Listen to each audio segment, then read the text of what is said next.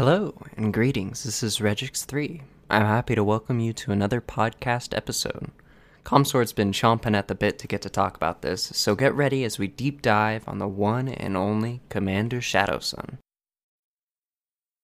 So, very much like Farsight, I'm going to approach this Tau talk in that I have done extensive research and I have something of a script.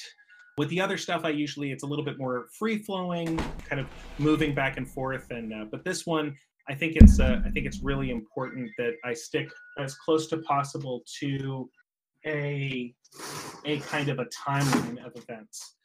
So, Redrix, am I coming in clear and everything? I just close the window just in case. You're good. Um, Everything sounds all right. Clear. Cool. Awesome. Awesome. I'm excited. Okay. So to begin with, Shadowsun, her name is Shaso Tau Shasera. She's also known as the heroine of the third sphere, the spearhead of the greater good. Um, she has a lot of titles.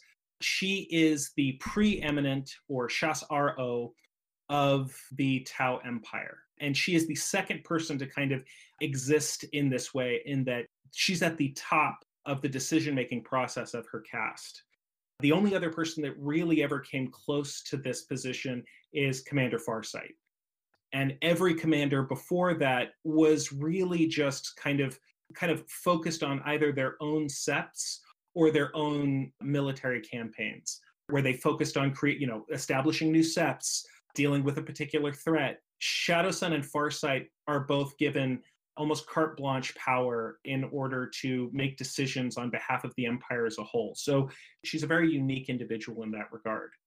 Now, one of the things that I really loved that we did last time is that we started off with a quote. And Cosmonaut, who's in the audience right now, has a much more wonderful voice when it comes to reading some of canonical lore. So pardon me as, as I use my gruff Americanness to do it. But this is a quote from Shadow Sun that I really feel pins her to a certain ideal, and that is to follow any uh, any path other than the Tauva is to doom us all. Only together and with courage and discipline shall we stand victorious. Fight with fire and courage, and nothing can stand against us. So, if I were to, you know, of all the things she said, I think that this really exemplifies what Shadow Sun is about and really through her what the Tau Empire is about in the most recent lore. She basically is almost like a conservative, like what we would call like a conservative Tau perspective, in that she believes that adhering to this mandate, this belief system, is the only way that they're going to survive. And this really foils perfectly, or this actually is this counteracts Farsight's each his own quote, which we started his episode with, which is each must find their own way.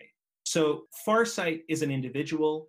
He's a, he's the leader of a breakaway faction, but even amongst his faction, he is in fact also kind of a lone wolf character in that he disappeared for like a century. So where you have Farsight as the loner, as kind of like the person that is advocating that individuality is paramount, Shadow Sun reinforces this notion, this very Tau notion, that we're all in this together and that we have to work together in order to survive. And I think that's fantastic. And I think that, especially as you get to know Shadow Sun, she's cold, she's somewhat distant, even amongst her own family, which we'll learn about today. She was an outlier and believed that her distance from people actually was a strength. Even despite the fact that she was offered constant support, either be it from Puretide or Anva, there's a wonderful passage in a book called The Last of Kiru's Line, in which Anva is almost like a grandfatherly figure to her, which is such a contradiction to kind of what I think people regularly think about with Anva, that he's, you know, kind of more of like a creepy uncle type or like a distant space pope. Like he's a very warm character to her. And then her father herself, a very famous commander named Kiru. And despite all of this support that she got, and then of course in later iterations, Farsight's own romance for her, she is always described as being distant. That's such a contradiction again from Farsight, who Farsight is beloved by his troops. He's catapulted to this celebrity status, which had never really existed before. Even even Puretide didn't hold this position, and yet Farsight ends up being this scion for individuality and kind of going your own way, despite being so loved. While Shadow Sun thinks that everybody should be together, but she's cold and distant. Again, it's just it's really, really excellent character design. So going into that, she is consistently overlooked. Now we're talking about it from the position of the fan base. Most people don't really know who Shadow Sun is, except like either as Farsight's ex-girlfriend, you know, which if you read some lore, that's how she's painted, and other people are like, oh, she's just, you know, she's a dupe of the Ethereals or something like that. And that's unfortunate. But then she's also overlooked even within the lore.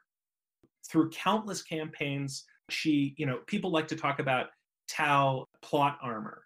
And Shadow Sun really exemplifies the notion that no, there's no there's not plot armor. Shadow Sun is actually like carving out good stratagems, excellent tactics, and using the entire caste system in order to support herself in all of these different actions.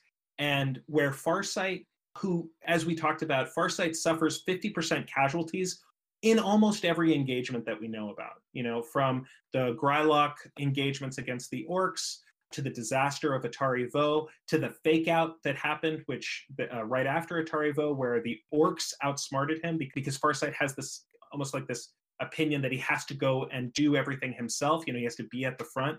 Shadow Sun is the exact opposite in that she has an extremely experienced coterie of commanders that she relies on in order to execute campaigns across hundreds, if not thousands, of light years of space, coupled with this conviction of making sure that she gets the job done with it with as little loss of life as possible. But these victories are not big. You know, Farsight is given the victory at Dalith, and as a result, he becomes in charge of the reclamation forces on the other side of the Damocles Gulf.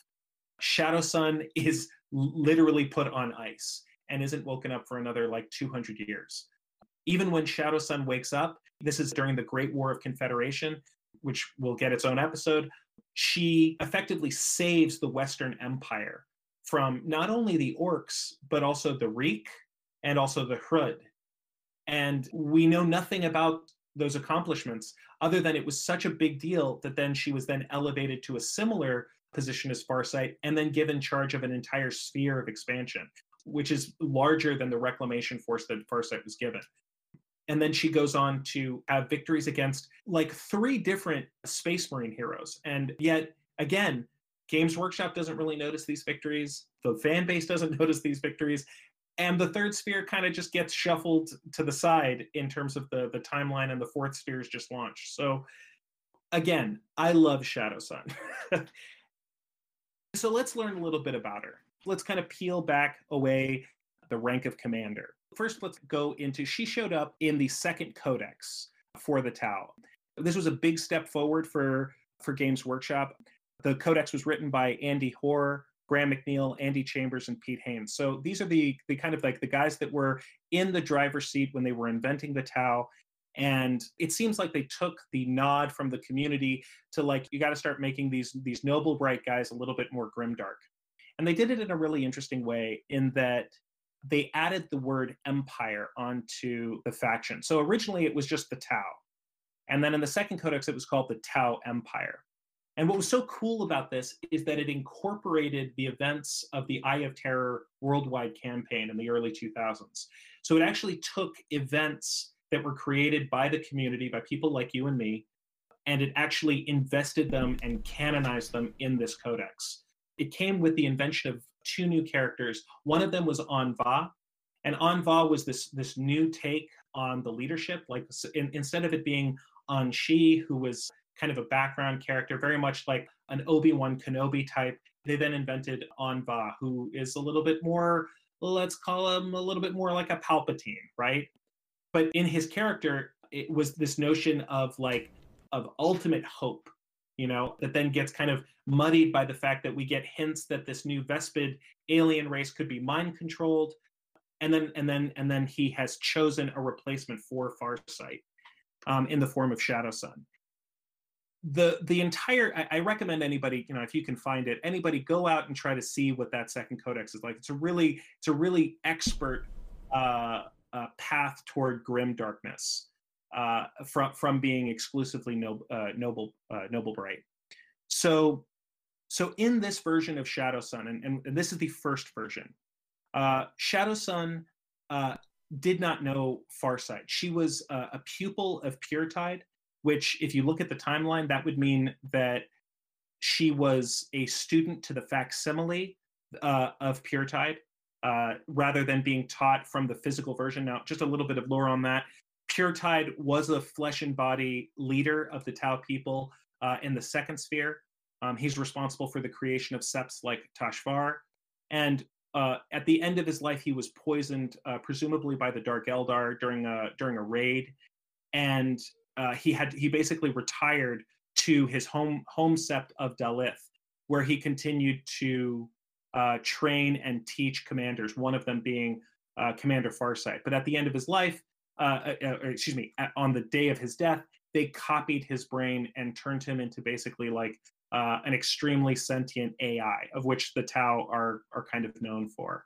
Uh, Shadows. This first version of Shadow Sun would have been taught under that that type of uh, Puretide, which I, have always found interesting because again, uh, this would have set her apart.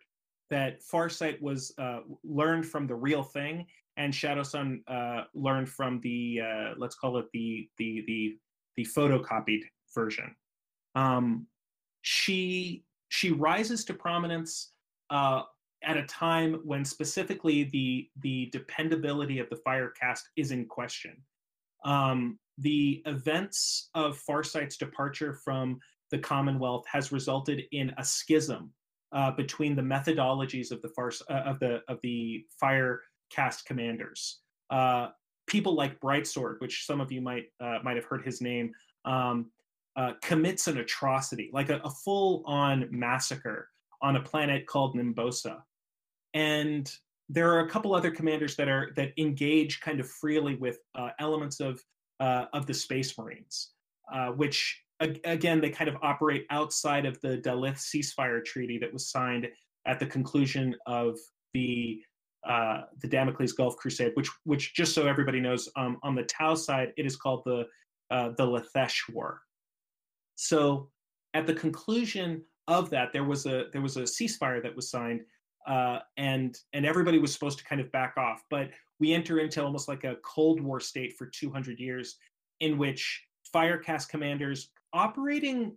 Uh, if you read the book Kill Team uh, by Gav Thorpe, uh, it describes these Tau commanders as, as basically having like a lot of autonomy.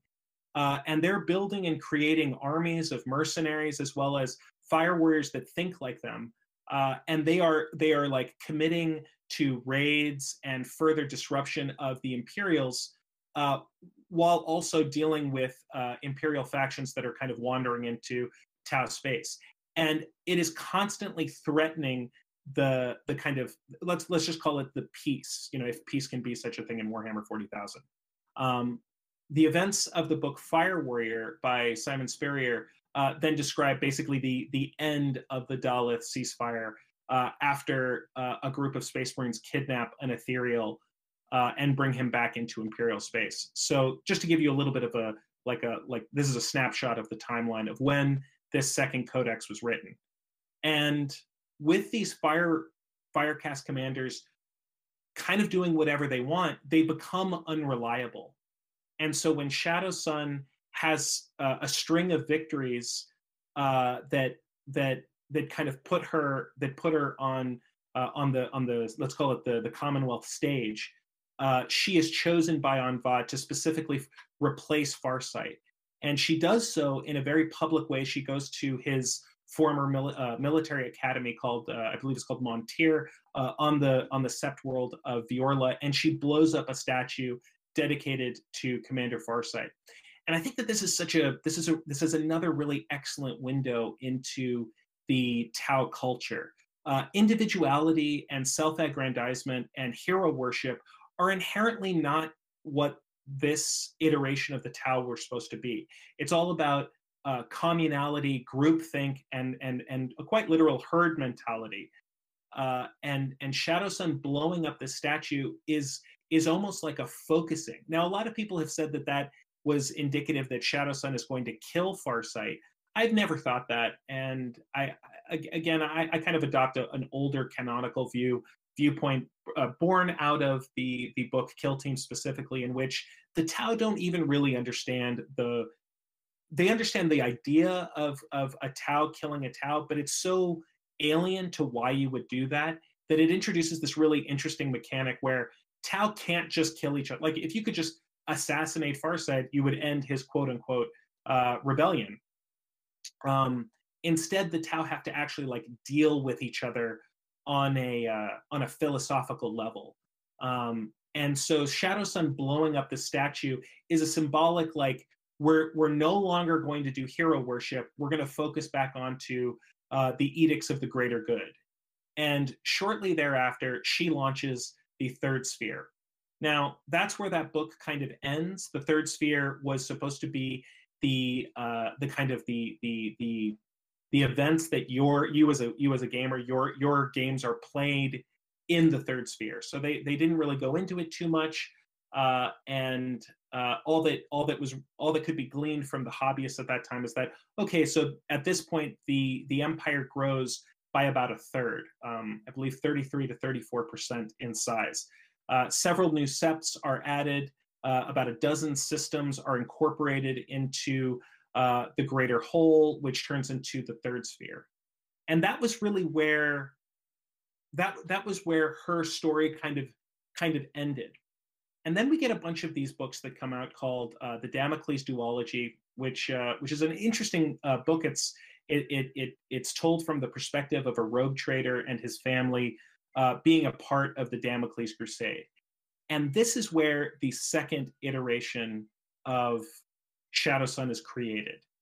Instead of instead of her being this kind of intrepid new uh, leader, she is actually a she's actually a member of the original Puretide. Uh, let's call it the super class. Um, and part of that, uh, part of those students was uh, Farsight, uh, Shadow Sun, and believe it or not, a guy named Icewind. Um, Kais is something that gets invented later, um, and and and a lot of people think that just it just got got ported over from the uh, Dawn of War uh, Tau faction. That guy Kais, uh, especially because the the character during the game mentions Puretide. But originally, the three students of Puretide was Icewind, uh, Farsight, and Shadow Sun, and all three of them are integral in the battle at Dalith to try to reject the Damocles Crusade and push it back. And it's actually Puretide that is in direct control. Uh, he's he's in he's in direct uh, strategic command of that theater of war. And when they did this, we we run into like there's there's kind of like a push me pull you between all of these different facts. Like how could Shadow Sun have existed 200 years ago and yet now be the preeminent commander of the uh, of the Firecast uh, at the dawn of the Third Sphere? And a lot of the a, a lot of the water gets muddied, and then a book called uh, "The Last of Kiru's Line" comes out, and that's what I'd like to focus on for just a little bit. Um, so, so Last of Kiru's Line is uh, other than Fire Warrior by Simon Spurrier, and which is the kind of novelization of the video game. Um, if you if you look at Last of Kiru's Line, it is the most in-depth look that we have of the of, the, of how the Firecast specifically uh, deals with family. Um, and obviously, you know, we, have there, you know, the community is always going in different directions. Like, oh, do the the Tau lay eggs? Do the Tau even have family units? Do the Tau care about uh, their brothers and sisters? And the answer is ultimately there's an overwhelming amount of evidence to determine, except for except for one novel uh, that that covers Farsight uh, most recently in about 2018, there is the, uh, in, enormous amounts of evidence to, to determine that yes, the Tau do care about their family units. And in the last of Kiru's line, we really get into it in uh, in in learning about Shadow Sun's lineage. Now, Shadow Sun is from the Sept of Tau, and her father was Kiru. And Kiru is part of a bloodline that goes all the way back to the first sphere and as a result of uh, it's it's it's it's kind of like a, it's called like a magical bloodline. It clearly generated a lot of heroes who brought the tau out of the first sphere. And as everybody uh, might have heard in one of the other episodes um, the first sphere was an extremely difficult time. The tau uh, were up against the orcs and they they uh, they they lost you know millions of people uh, in, as they learned how to properly uh, engage in ship combat for example uh, the invention of the pulse rifle the crisis suit like all of this happened as a result of massive losses of life uh, in order to create those first spheres. And kiru's line begins there. As a result they kind of are a little bit on the outside of what could be called like a typical uh, a typical tau lifestyle. Uh, Kiru has an estate, for example, um, and he was allowed to raise his daughters. Uh, and we know that he had a single uh, mother. They specifically don't say bondmate, and they don't say, uh, and they don't use the words like wife, but they do use the term mother. And these three female Tau uh, had the same mother and obviously the same father. And those uh, those three warriors were Shasel Arumi, the youngest, Shasel Tyrese, uh, who was the middle child, and then Shasera, who was the eldest. And in describing this family, uh, they begin uh, the, the, the, they begin with this this uh, the death of Kiru, and they're like going through his stuff.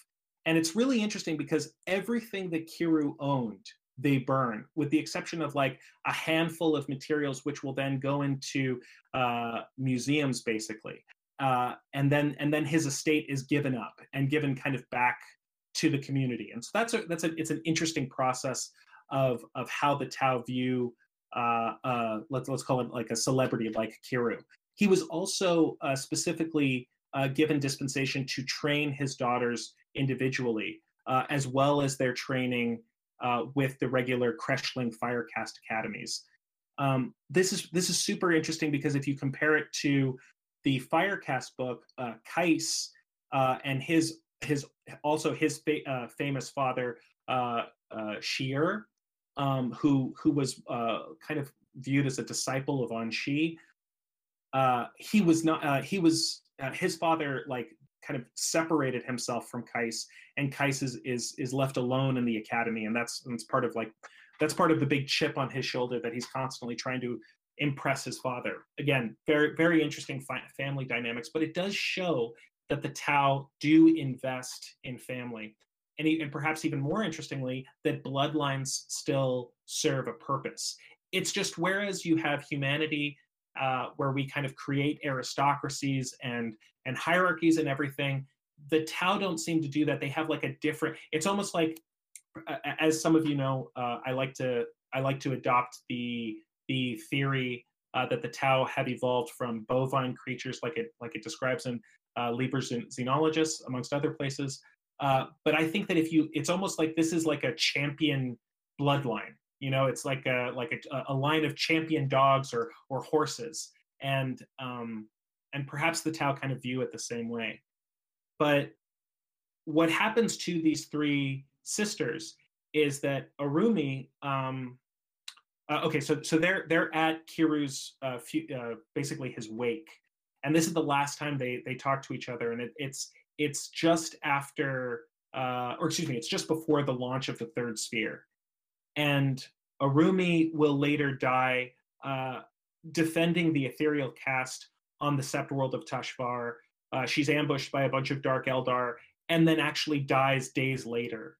Um, she was regarded as a particular beauty uh, she is she is considered like the person that looked the most like their mother, uh, which is something that hits Shadow Sun really hard when she finds out about her death. Uh, Shasel Tyrese actually dies uh, on the planet Medusa Five, and I always recommend if you if you have the means, do some research and look at the Medusa Five conflict. It's part of the Third Sphere expansion, and it's actually the deepest the Tau have ever uh, meaningfully uh, sent an expedition into imperial space, and it was specifically to observe uh, what happens when a warp storm consumes a planet. Um, it was the last worldwide event campaign, and it has hundreds of excellent lore elements uh, that you can learn from. Um, it's it's a it's it's great. It's it's it's fantastic. But Shasel Tyrese dies fighting a keeper of secrets. That's a that's a greater demon of Slaanesh, and she dies defending the that coalition's uh, uh, High Commander uh, Commander Nam Suam, uh, which is which is another way of saying kind of like a fire blade or or fire sword, um, and and he ends up becoming like an integral part of Shadowsun's like inner council. But Shas'el Tyrese dies defend uh, saving him effectively.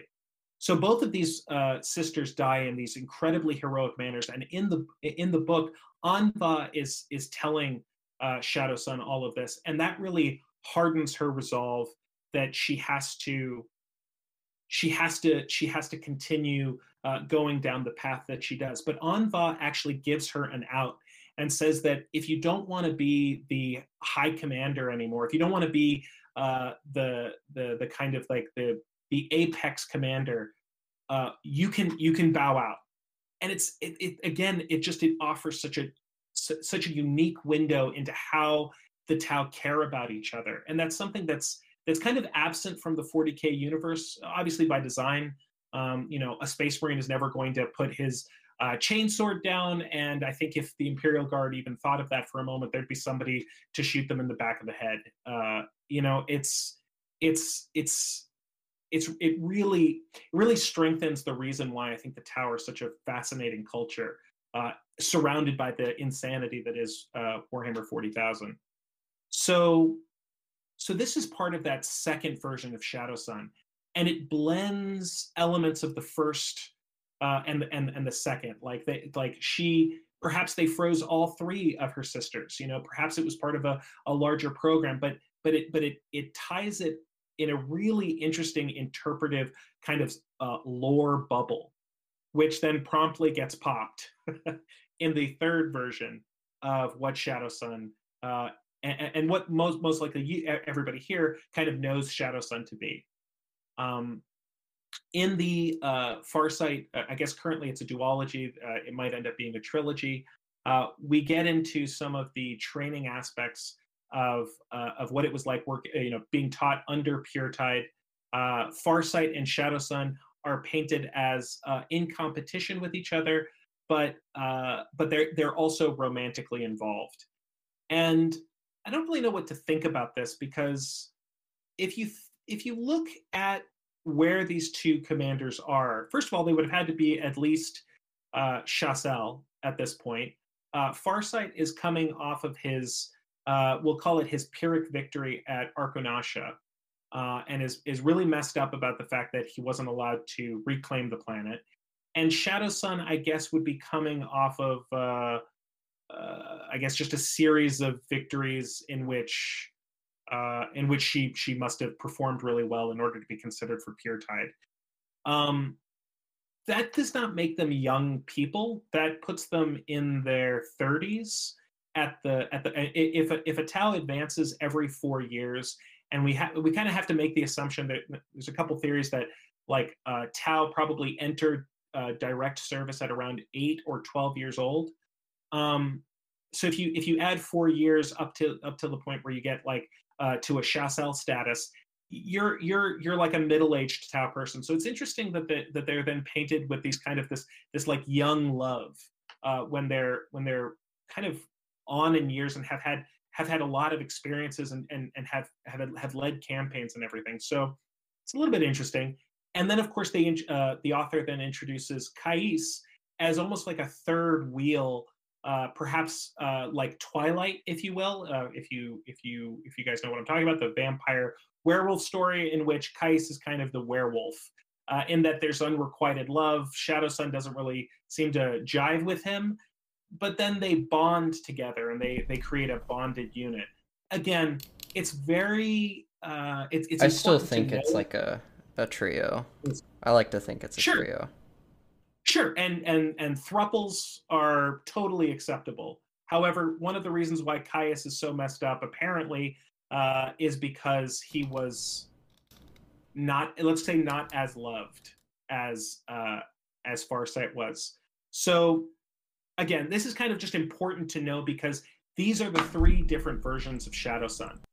And for me, I think that the most intriguing is the first, in that she she was taught by a facsimile of Commander Puretide and and never actually knew Farsight. Um, but but again, you know, that's that's the first iteration, the second iteration. Now we're in the third, and so the third kind of incorporates elements of all of that, obviously, because that is how uh, Warhammer 40,000 works. Nothing ever really gets deleted.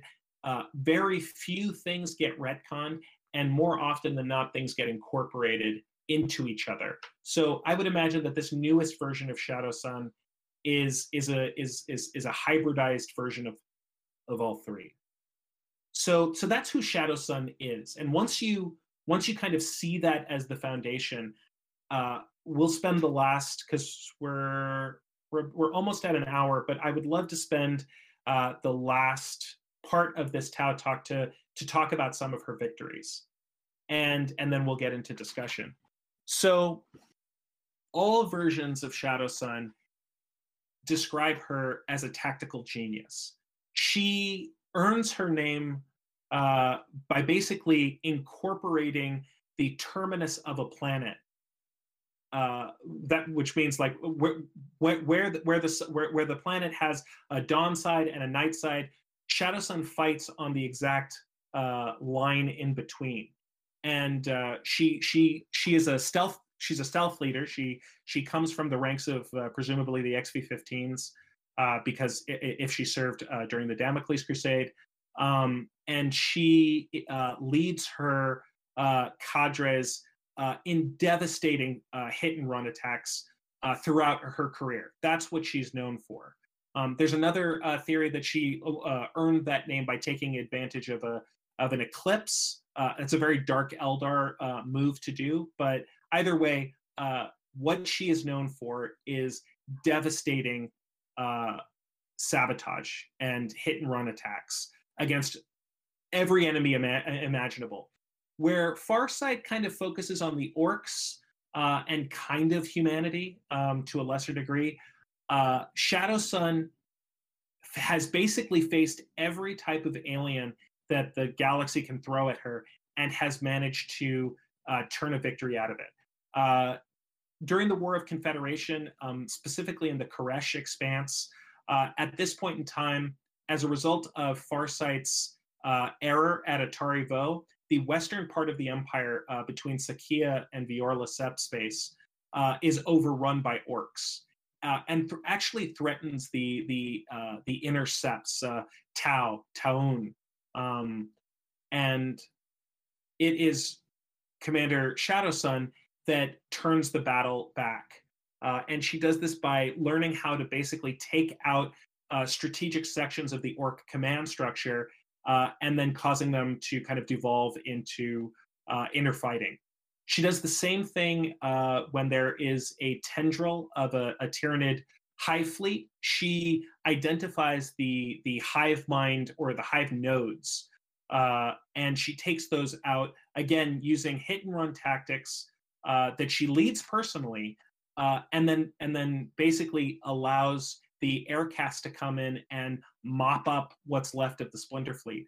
Um, this is this is a, a brilliant tactic that took hundreds, if not yeah, I believe hundred, I think about six hundred years for the Imperium to finally get on board with. Like the Imperium, for, even even command, uh, Imperial generals today will say that the Tyranids are nothing more than just like a locust swarm, and you you just have to keep on firing into it until it you you finally kill all of them. Only very a handful of Imperial leaders have figured out that that if you take out the hive nodes, they basically revert back into true beastly states that can then be mopped up. Um, Shadowsun puts this together uh, within two or three engagements. Uh, she goes on to, uh, when she is elevated to become the uh, the architect of the third sphere, she, and this is something that Farsight doesn't do. She utilizes the water caste to both get her intelligence from from the surrounding sectors of space, uh, and and that allows her to have agents, you know, uh, Gue'vesa agents, um, living amongst uh, these these communities of humans, so that when her fleets actually start launching, there are I, there are like three. You know, actually, there might be as, as many as nine different planets that are taken without a shot being fired. this is because Shadow Sun incorporates all of the castes into what she it, all of the castes into her meta strategy whereas farsight kind of only uses the fire caste uh, as well as you know let's just say uh, O'Vesa because you know he's an earth caste genius. But if you read any of the stories about them like farsight nine times out of ten is like contemptuous of O'Vesa something that i've also never kind of never really understood. Like he just straight up i, I think he straight up just doesn't like O'Vesa uh, even though they've known each other now for centuries. Um, shadow sun is the opposite of that in that uh, there is just a constant integration of everything that she does uh, with with her compatriots and the leadership of other castes. And we can really see that in the third sphere. The water caste uh, manages to turn more planets than that than uh, than the fire caste does. The water caste convinces these planets to join uh, the Commonwealth, whereas uh, those holdouts are then hit with massive pinpoint uh, force by Shadow Sun. Um, she takes about three years to to decide like what she's going to do. And then she trusts her commanders and the infrastructure to like enact that that uh, i mean let's just say her will uh, to do things like attack Taros, um, which you know Taros is an out of the way world, but it it is a a resource rich planet that that nobody would think is very valuable, and we know that nobody thought it was valuable because when the Tau initially engaged Taros, it, there's like a token defense that the Imperium then has to like muster up a bunch of ships and go after them.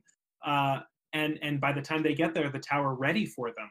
She uses her she uses her cadres extremely effectively, um, and she she basically uh, understands how to go after the Imperium, which is hit them like six or seven times with a bunch of like quick jabs and when the imperium which is the slow moving like leviathan when it like powers up and gets ready to punch you back like let it hit you. And she does several times. Um, she uses the tau tactic of Kauyon uh, to basically lure imperial forces to overextend themselves. And then she kills them by basically death by a thousand cuts.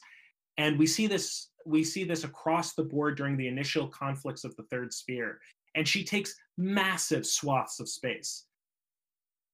In doing so, she actually ends up showing, and you can see this in, in the, the book Kauyon uh, and Mont'ka, uh, the two campaign books that came out during the, the uh, eighth edition, that the Imperium actually like finally finally recognizes that the, the, the Tau are a problem, that there's something that has to be done that they have to stop thinking that the tower is just a border issue or something that the ultramarines will eventually like mop up or all the things that you end up you know you enthusiasts uh, end up seeing in, in all of the message boards and and all of the facebook groups and everything that the tau can all, you know that they can just be dealt with.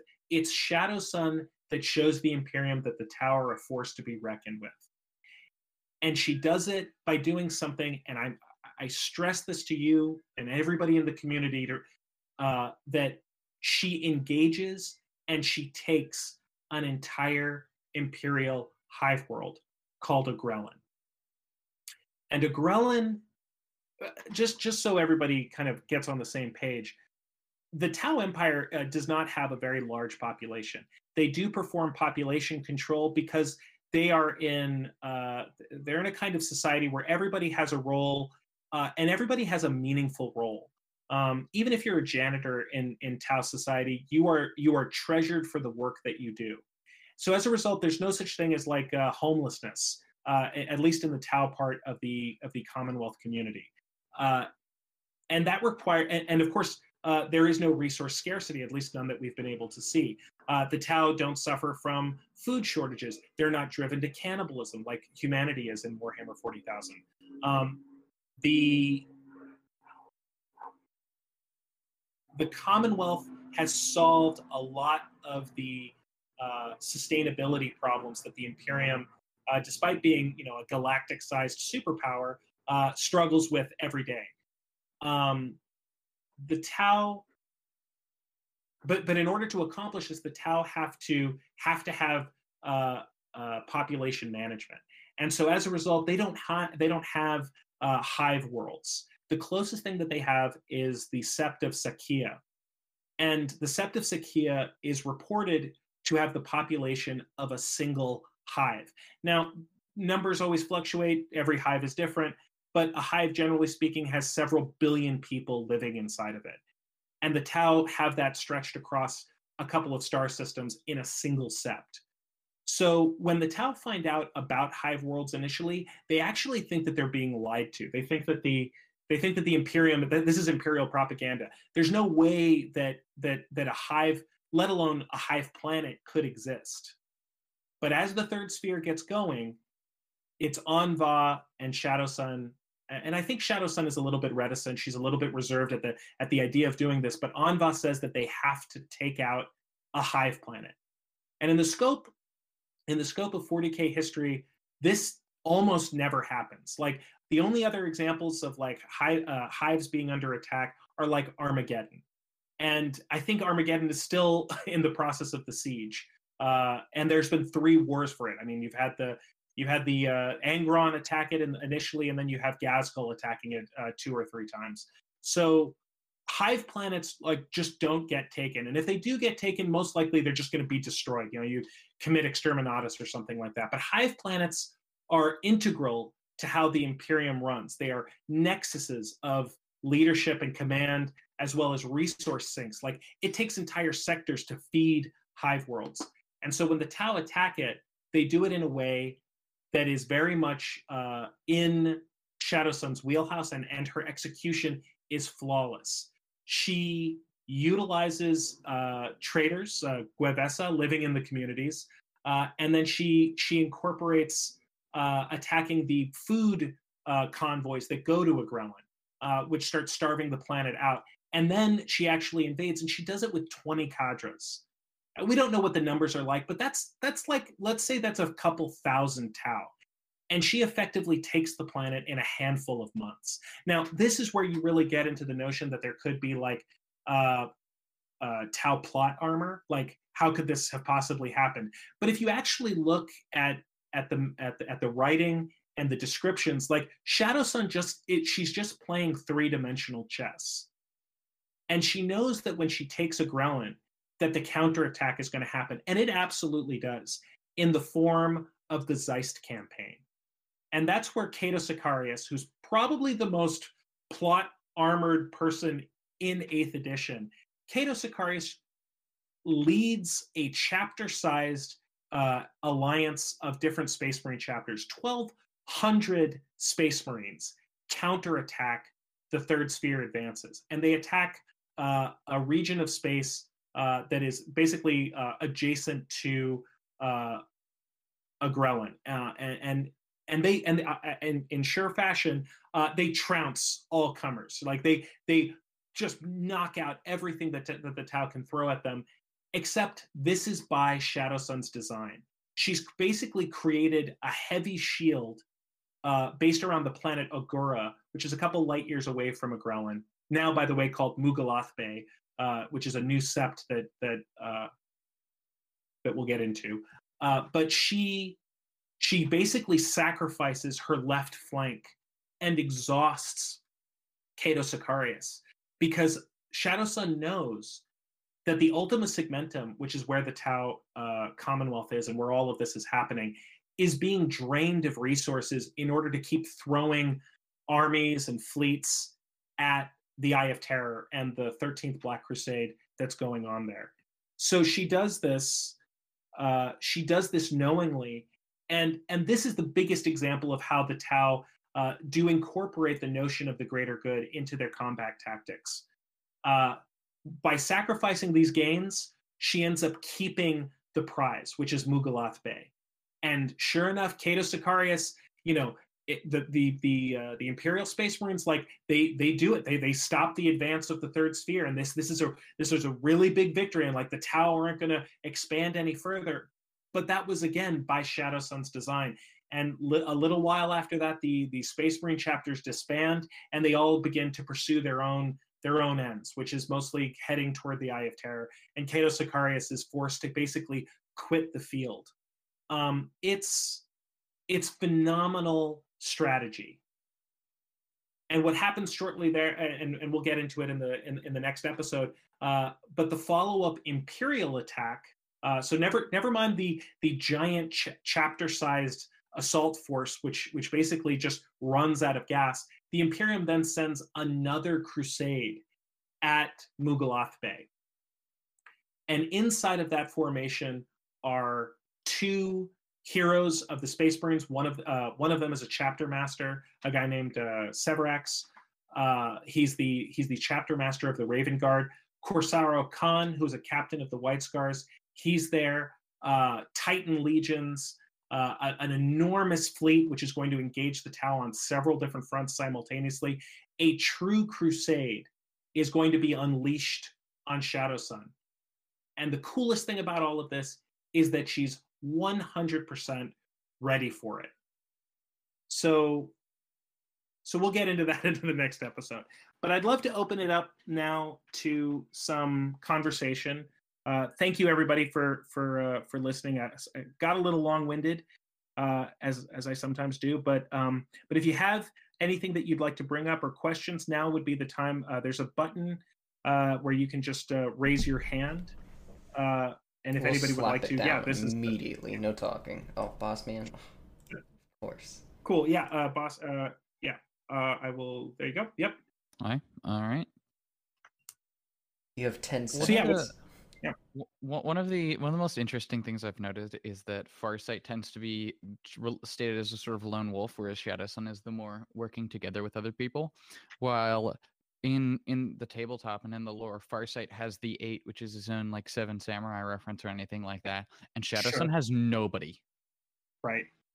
Like you Shadowsun gotta- has has no named sub commanders, no no pupils, no nothing. Right. They're, they're starting to get into it a little bit into the fifth sphere, but you're absolutely right. Like there, there's no. I mean, I guess you could say that Dark Strider is one of her, is one of her like her confidants. Um, but you're right. He's like, kind of a special case. yeah, it was like He's- Dark exa- Strider's kind of his own dude. exactly, exactly. I mean, in- he's in- very much a lone wolf in his own way as well. right. Yeah. No, he's it's- he's more of like a Rambo type, and he only like, Shadowsun points him in the right direction, and uh, Sure. and he goes and kills things. Sure, sure. But you're absolutely right, guys. So so I'll add to even on the tabletop, Farsight is verbally the guy who is uh, everybody has to find their own way, but it's actually Shadowsun who is who's operating by herself. And usually, I mean, yeah, yeah, her her rules, yeah, ha- she has two. She now has two drones. She I think she used to only have one. She had two. Uh, now she two has a couple of before, drones. but Yeah. Oh, it- she had two before. Yeah, no, she had two before, but basically, I mean, it's interesting because with the whole Supreme Command, she basically is brought in her own detachment, like Yeah. just with her and her, her two drones, and that's it. And the drones Yeah, work no, across different seps, but her abilities only with tap, only like with her specific set. So like even rules wise, she's uh, on her own. Yeah, no, absolutely. Um, well, cool. Thank you, Bossman. I'm just going to invite uh, Theo Wee Mhm. uh, up, uh, and then and then uh, Black Comet. I see your hand. So just uh, hey, h- how's it going? Um, hello. Uh, good. Um, so you said that Sh- uh, Shadowsun was aware that Ultramar was exhausting their forces, you know, fighting the Eye of Terror, and I wasn't not aware that the tower even aware the Eye of Terror was a thing. So how Mhm. would actually of the galaxy as a whole then? No, that's uh, that's an excellent question. Um, I don't necessarily know if the Tau comprehend what the Eye of Terror is, but specifically mentioned in actually in the second uh, Tau Codex, the Tau Empire Codex, uh, it says that Shadow Sun identifies that the Imperial forces that are usually garrisoning uh, the Ultima Segmentum uh, are starting to lessen, and and that there are regiments and fleets that are disappearing. And from the macro like from the third eye perspective uh, as a hobbyist you are told that that's because they're going to go strengthen the eye of terror uh, and try to stop the 13th black crusade. Uh, what shadow sun notices is just this is the time to strike. She she identifies that right now the imperium is weak. And after 200 years of having this ridiculous notion of a ceasefire which no it doesn't look like either side was paying attention to uh, this is the time to cancel the treaty and launch the third sphere and and partition all of these different uh, regions of space. So it's it's it's a good call. I don't think that the Tau know uh, about the Eye of Terror. I think that they just I think that Shadowsun just noticed that so you know we used to think that there were 30 guys in the barracks and now there's only two. You know, Mm. like okay, attack. So I hope that That answers makes- your question. Yeah, it does. Thank you. Wonderful. Um, uh, Black Comet here. Yeah, I, I saw your your hand go up. And then Lub Jub Jubba will be next. Okay. Uh, s- hi. Hello. How y'all guys doing? Good. Good. Oh, Good. Uh, I'm sorry. Um, yeah. I want. I want to comment on something I noticed. Like you're right. Um, Saracen does not get enough attention. I noticed that when they when now I was kind of late to the party. I was late to the party, but you know, back when they first released that, Shadow Sun took over a um hive planet. Mm-hmm. Yeah, I noticed that a lot of people on the 40k lore Reddit. Yes, I know it's Reddit, but complaint.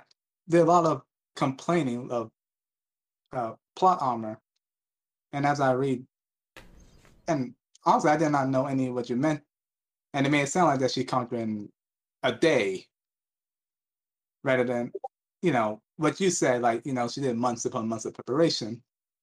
Sure, sure. Uh, yeah, and keep in mind this is all you know. This is all in the source material. Like this isn't this isn't like an invention or an extrapolation. Um, Shadow Sun spends years planning the third sphere, whereas uh, a guy, uh, whereas Farsight um, just kind of like launches and and goes into the dark. You know, he, there's there there's no mention of forerunners or a vanguard or anything, and we have extensive uh, lore about how Shadow Sun is basically feeling out uh is feeling out the enemy like the first the first engagement that that shadow sun has during the third sphere is on a on like a forgotten planet on the edges of the damocles gulf uh, a planet named Kolm. And she engages with uh dark eldar pirates uh and and that's and that's just part of her like feeling out the timbra and lethesh sectors which are the which are the places that uh, the the both the Tau Commonwealth and the, and the imperial the immediate imperial sec- uh, planets are in. She is, but but it's a punitive, like it's a tiny action. Like maybe maybe a single cadre basically hunts down a couple of Dark Eldar pirates that have been like kind of harassing the Vanguard. Um, she she doesn't she doesn't just do like a giant knockout punch. She's she's constantly sending out uh, scouts uh, and maybe that's because she started, uh, presumably, she started in the stealth cadres and the uh, and the XV-15 uh, pilot squadrons. So Yeah. Um, yeah, I was just Yeah. saying, like, I find her more interesting. Find her more interesting than Farsight because I know that Farsight, like, like I said, Farsight is more like Leroy Jenkins, sure. while Southside is more like a, the planet. I just like based on the memes and what I saw on the Reddit, people don't give her enough credit and think she got plot armor up the wazoo. sure. She's just well, you yeah, know what? really Maybe fucking good at what she does, and the the lore backs it up. Yeah, it's kind, it's kind of, it's just like I said, it's just sad. It's like, well, maybe who who knows? Maybe maybe this maybe this Tau talk and the subsequent podcast will convince people otherwise. So thank you for your comment, Black uh, Black Oh. comment. I'm going to bring uh, Love Jub Jubba up. Here you go. Mm, Love Jub. Jub. hello. So, given uh, Shadowsun's kind of right now, she's at the what whatever the name of the wormhole is. I've forgotten it. whatever Startide. Nexus. But she, that's it. Thank you. Uh, so she's you know she's fighting the Death Guard. So what ex- how exactly does she interact with Chaos and Chaos Marines? So that's that's a that's a good question. Um, so Shadow Sun, her biggest victory, her earliest victories are against the orcs because they're kind of overrun, overrunning the Seps. Uh, she has a victory against the Tyranids, um, and the Tyranids after Hive Fleet Gorgon basically just become like an ongoing problem. So. Uh, ends up hitting what is it? Uh, the Farsight enclaves toward the end of the 41st millennium. Um, after that, Shadow Sun is responsible for the expedition to Medusa 5. So, um, okay, so to talk about chaos very briefly, uh, I know that there is current fluff that says that kind of Farsight represents the major, you know, the first contact with chaos, uh, and I always like to challenge that because there there are are canonical events in which Tau, uh, especially from the Ke'lshan and Sa'cea septs, regularly have to fight against piratical, chaos oriented forces in the Perdus Rift. Now, just so everybody knows, the Perdus Rift is to the east of the Commonwealth and is known for uh, piracy as well as being the former uh, birthplace, like the former empire of the Kroot, because the Kroot used to have uh, a pretty vast interstellar empire before uh, before the orcs beat them down, and and then they voluntarily became, you know, basically Amish. Amish. Yeah.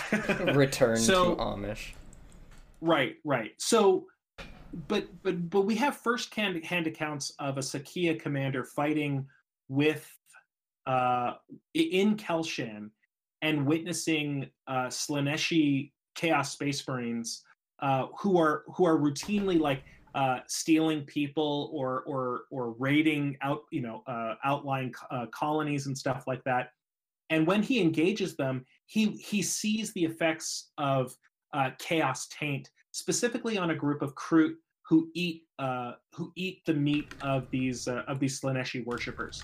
And during the final battle against the, this pirate lord, those Kroot turn sides and and and basically and, and, you know, become chaos Kroot basically. Um, his uh, it's called the Kilto Histories. His his experiences uh, are then uh, placed at the at the academies in Sa'cea to specifically teach the next generation of fire warriors uh, to to to identify and and to understand that there is a force called chaos uh, in which they have to they they have to be careful of. Now, I mean, don't get me wrong. This is also tied to the Tau naivete. He believes this this Sa'cea commander believed that he actually killed Slaanesh in that engagement. Now, obviously, that's not the case, um, but it does show that the Tau have fought chaos forces and do understand that it is a malignant force. Um, later, uh, just before the events of the Third Sphere, on a planet called Dalamar, which is what uh, which is the the events of the game Fire Warrior take place on, um, you do have uh, a second big chaos event in which Tau forces uh, witness uh, the the like un- unleashing of this uh, uh, of this of this chaos army that was imprisoned, I believe, by the Eldar. Um, but but what ends up happening is uh, the Shas uh, I forget his name the Shas'el that's in, i- that's involved in that uh, in that conflict um, is not surprised and just calls them the forces of the uh, of uh, of the Mont'au or the you know the Age of Terror. Uh, so the idea that the Tau like either a have only ever engaged chaos on Arthas Moloch when when Farsight obtained the Dawnblade and lost his ethereals. Um, it it just doesn't line up, and and quite frankly, it would be weird uh, that that this knowledge of chaos wouldn't be widespread. So the idea that the ethereals would somehow keep chaos a secret, uh, one, it doesn't make any sense because the ethereal, like you can't keep something like that a secret, uh, and two, the Tau don't have religion, and so they don't have the same fear of chaos uh, that might that that like humanity would have uh, chaos is filled with the iconography of religion. They're, they're demons, you know. Um, uh, the Tau don't don't don't have that relationship, both both on a pragmatic, uh, a cultural, or biological level. The Tau don't don't have a very strong connection to the warp. So while they might be disturbed by the by what they witness, because I mean tentacles are creepy, um, they they don't necessarily think like, oh God, that's that's the devil come to take my soul you know which which humanity would inherently believe that uh, if if you were a regular human in 40k and a demon popped out of thin air, yeah, you'd think like "Oh, here comes the devil, you know. So, so for shadow, so to answer your question, Shadow Sun has at least basic knowledge uh, that her sister was murdered by uh, some, uh, by a keeper of secrets. She she she at least she she's aware that and and and, holding the position that she does, uh, there would be no reason why she wouldn't be able to uh, ask for you know the final vid recordings that her sister had before she died. Uh, so she would, and then of course all of the coalitions and and forces on Medusa Five would have been able to rep- report firsthand accounts of the you know living hellscape that that planet turned into after the warp uh, the warp storm consumed it. So I would say that Shadow Sun knows what chaos is, and just very much like other cano- canonical sources and examples uh, that exist out there, just kind of regards chaos as probably extra dimensional demon, uh, uh, extra dimensional aliens. So a, a demon isn't a demon; it's just uh, it's just a sentience or a life form from another uh, another type of reality or another dimension. Um, I hope that answers your question. Yeah, th- thank you very much. Yeah, absolutely. Uh, and I love your name, by the way, Lub Jub Jubba. All right. Um, you know, we've we've we've rounded out. A, uh, we're we're a little bit over an hour right now. Um, uh, uh, I will let uh, everybody know that uh, I always love to go to the uh, Tau Talks. Uh, there's like a there's like a, a the the like a lounge. I think it's actually just called Tau Talks, though. We should probably change the name uh, so it's not confusing. But um, but Freud, one of our members who's in the audience right now, uh, he is actually working on uh, probably the most comprehensive uh, Tau map of space.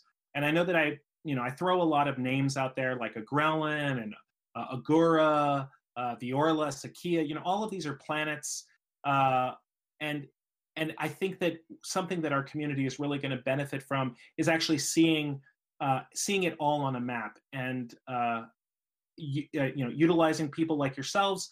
If you if you ever find uh, a world name or a planet you know or, or excuse me or, or an outpost or a facility name or something like that please don't hesitate to reach out to uh, freud and myself uh, and we can and we can like guesstimate where it is in relation to the rest of uh, in the, the relation of the rest of the of the commonwealth.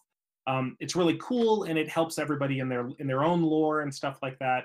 Uh, and uh, honestly it's just it's like it's just like the most fun that i can have. And thank you so much freud for being uh, artistic enough to to actually actually make something that, that looks cool.